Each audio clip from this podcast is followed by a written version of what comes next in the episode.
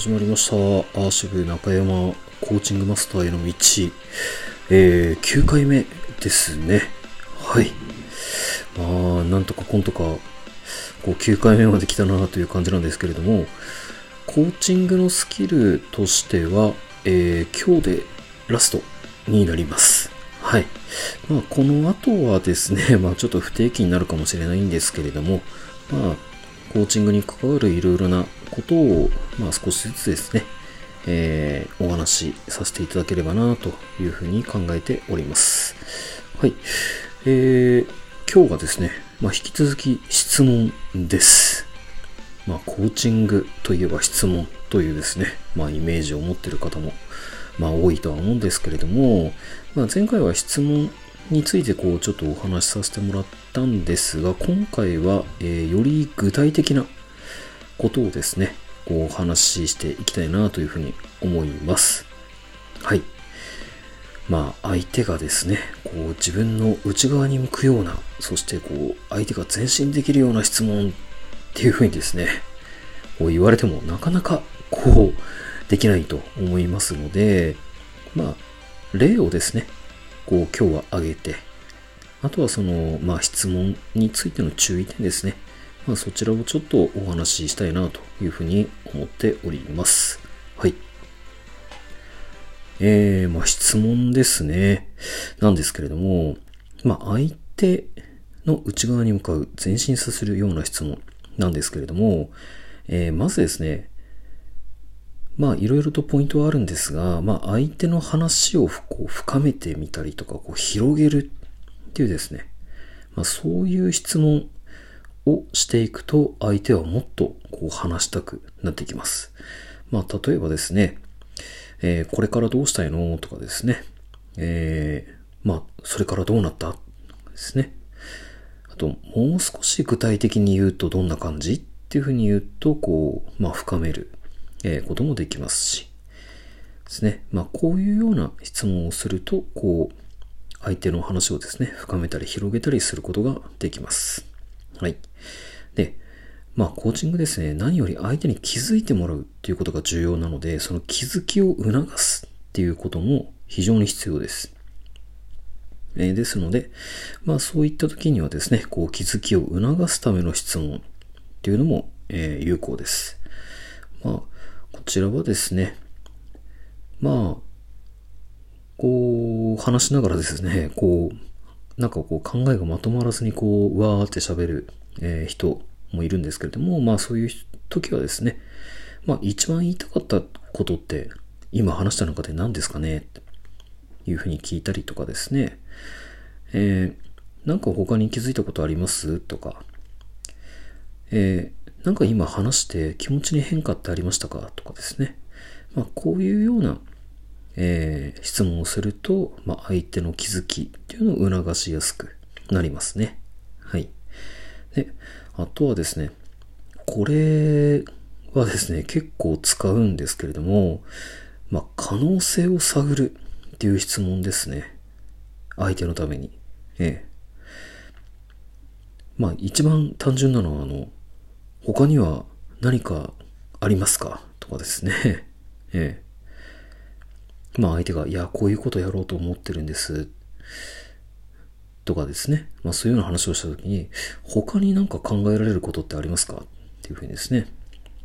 こう、いろいろこう可能性を探っていくということですね。え。まあ、もう、最も単純な言葉、他にはですね。もう、もうシンプルに、他にはですね。まあ、こういう質問もありですね。で、あのー結構ですね、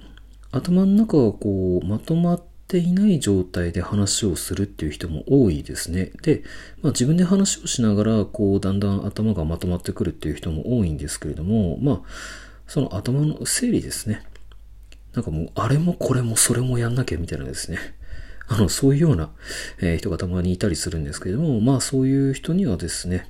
あの、まあ具体的に、えーどういうことですかとかですね、えーまず何から取り掛かりますか？とかですね。まああとは、まあ、こっちがまとめてあげるってことですね。なんかこう、あまりに相手の考えがまとまってないなって感じたときは、まあ、つまり、えー、何々ということですか？とかですね。えー、まあ、そういうような質問ですね。まあ、あとはその選択肢を絞るっていうところでは、まあ、一番大切なことは今話した中で何だと思いますか？とかですね。まあ、そういうような、えー、質問をしてあげるっていうのが有効ですね。で、えー、あとはですね、結構あの、無意識のうちに自分の中にこう制限をかけてしまう。って言っても時間ないし、とか、お金ないし、とか、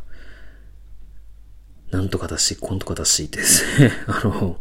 まあ、できない理由っていうのは、こう、人間無限に思いつくんですけれども、まあ、そういったことをですね、取っ払うために、あの、まあ私、あの、研修やってた中で面白いこう表現だなと思ったのが、あの、神様質問っていう表現を使ってた、あの、ところがあったんですけれども、何の制約もないとしたら、何ができますか？ですね。お金も無限に使える。時間も無限にある。全員が必ず協力してくれる。まあそういうような状況だったら何やりたいですか？って聞くとですね、なんかこう、ポロポロポロっとこう出てくるんですよ。さっき、うーん、いや、もう何もないですって言ってた人がですね、まあこういうなんかこの、えー、制限を解除するような質問をするとですね、なんかポロっと出てきたりしますね。まあ、あとはですね、まあ、こう、逆に、これをやらなかったらどうなると思いますか？ですね。まあちょっとあの、ネガティブっぽい質問なんですけど。まあそういうふうにですね、これをやらなかったらどうなるかっていうことを考えてもらったりとかですね。まあ、一年後のあなたが今の自分を見たらどう思いますか？とかですね。なんかあのそういうような、えー、質問もいいですね。で、こう、あれやります、これやりますとかって言っててもですね、人間なかなかこうできないんで、最後はですね、えー、決断を促すための質問をしてあげてください。いつやりますか？いつまでにやりますか？これできますか？できそうですか？というふうにですね、こう質問してあげてください。で、そこでまあこう、あ、やりますっていうふうになれば、あの、OK なんですけれども、ちょっとでもこう、うーん、いやーとかっていうふうになったら、また、あの、振り出しに戻るですね。ね、なんか、あの、引っかかってることがあるんですか？っていうふうにですね、こう聞いて、また、こう、いろいろと質問をしてあげるという形になります。はい。で、まあ今ですね、こう、具体例を挙げながら質問を、えー、お話しさせてもらったんですけれども、えー、まあ私、あの、最初から再三言ってるんですが、えー、質問に、えー、囚われるとうまくコーチングできません。えー、なので、えー、話を聞いてるときは、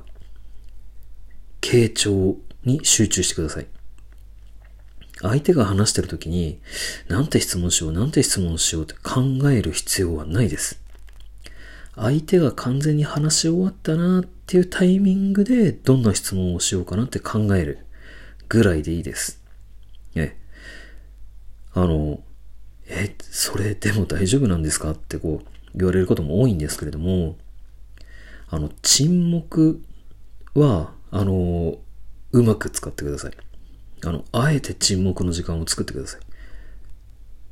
なんかこう話さないと気まずいなっていうのは、相手も同じですから。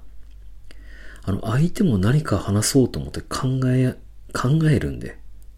ええ、沈黙っていうのをうまく使うようにしてください。なので、相手が話してるときは、あの、話を聞くことに集中してください。で、えー、話終わったなと思ったら質問ですね。で、沈黙が流れてもですね、えー、気にしない、えー、タフなメンタルが必要ですけれども、まあ、沈黙はですね、えー、相手のかん、相手を考えても、あ相手に考えてもらう時間だと思って、もう割り切ってですね。で、話し終わったら、えー、なんていう質問しようかなっていうふうに考えるぐらいで大丈夫です。で、まあ、実際にですね、こういろいろとこう質問とかっていうのを繰り返していくと、どんどんどんどん自分の、えー、なんて言いますかね、型ですかね、空手の型とか、こう、いろいろありますけれども、あの、そういう、えー、こう、自分の使うフレーズっていうのがどんどんどんどん増えていきますんで、で、その自分の持ってるフレーズの中から、あ、これ使おう、あれ使おう、みたいな感じで、こう、ポンと、こう、質問が出てくるようになりますんでね。あ、の、最初はですね、こう、いろいろ沈黙が増えていく、えー、と思うんですけれども、まあ、相手が話してるときはしっかり集中して相手の話を聞いてください。で、えー、何かですね、こう、認めること、承認できることがあればですね、まあ、それはすかさず、あ、何々に取り組んだんですね、とかですね。なんかそういうふうな、あの、別に無理に褒めなくていいですからね。無理に褒めなくてもいいんで。まあきちんとそういった承認の言葉をかけて、で、あの、質問を考えるというようなぐらいで大丈夫です。はい。えー、ということでですね、今日9回目ということで、えー、コーチングの、えー、基本的なスキルっていうのは、えー、全てお話しさせていただきました。まあ、今後はですね、まあ、あの、もうコーチングのスキルの応用応用編というわけでもないんですけど、まあそういうようなことをお話しさせていただきたいなと思います。はい。えー、それでは本日もお聴きいただきましてありがとうございます。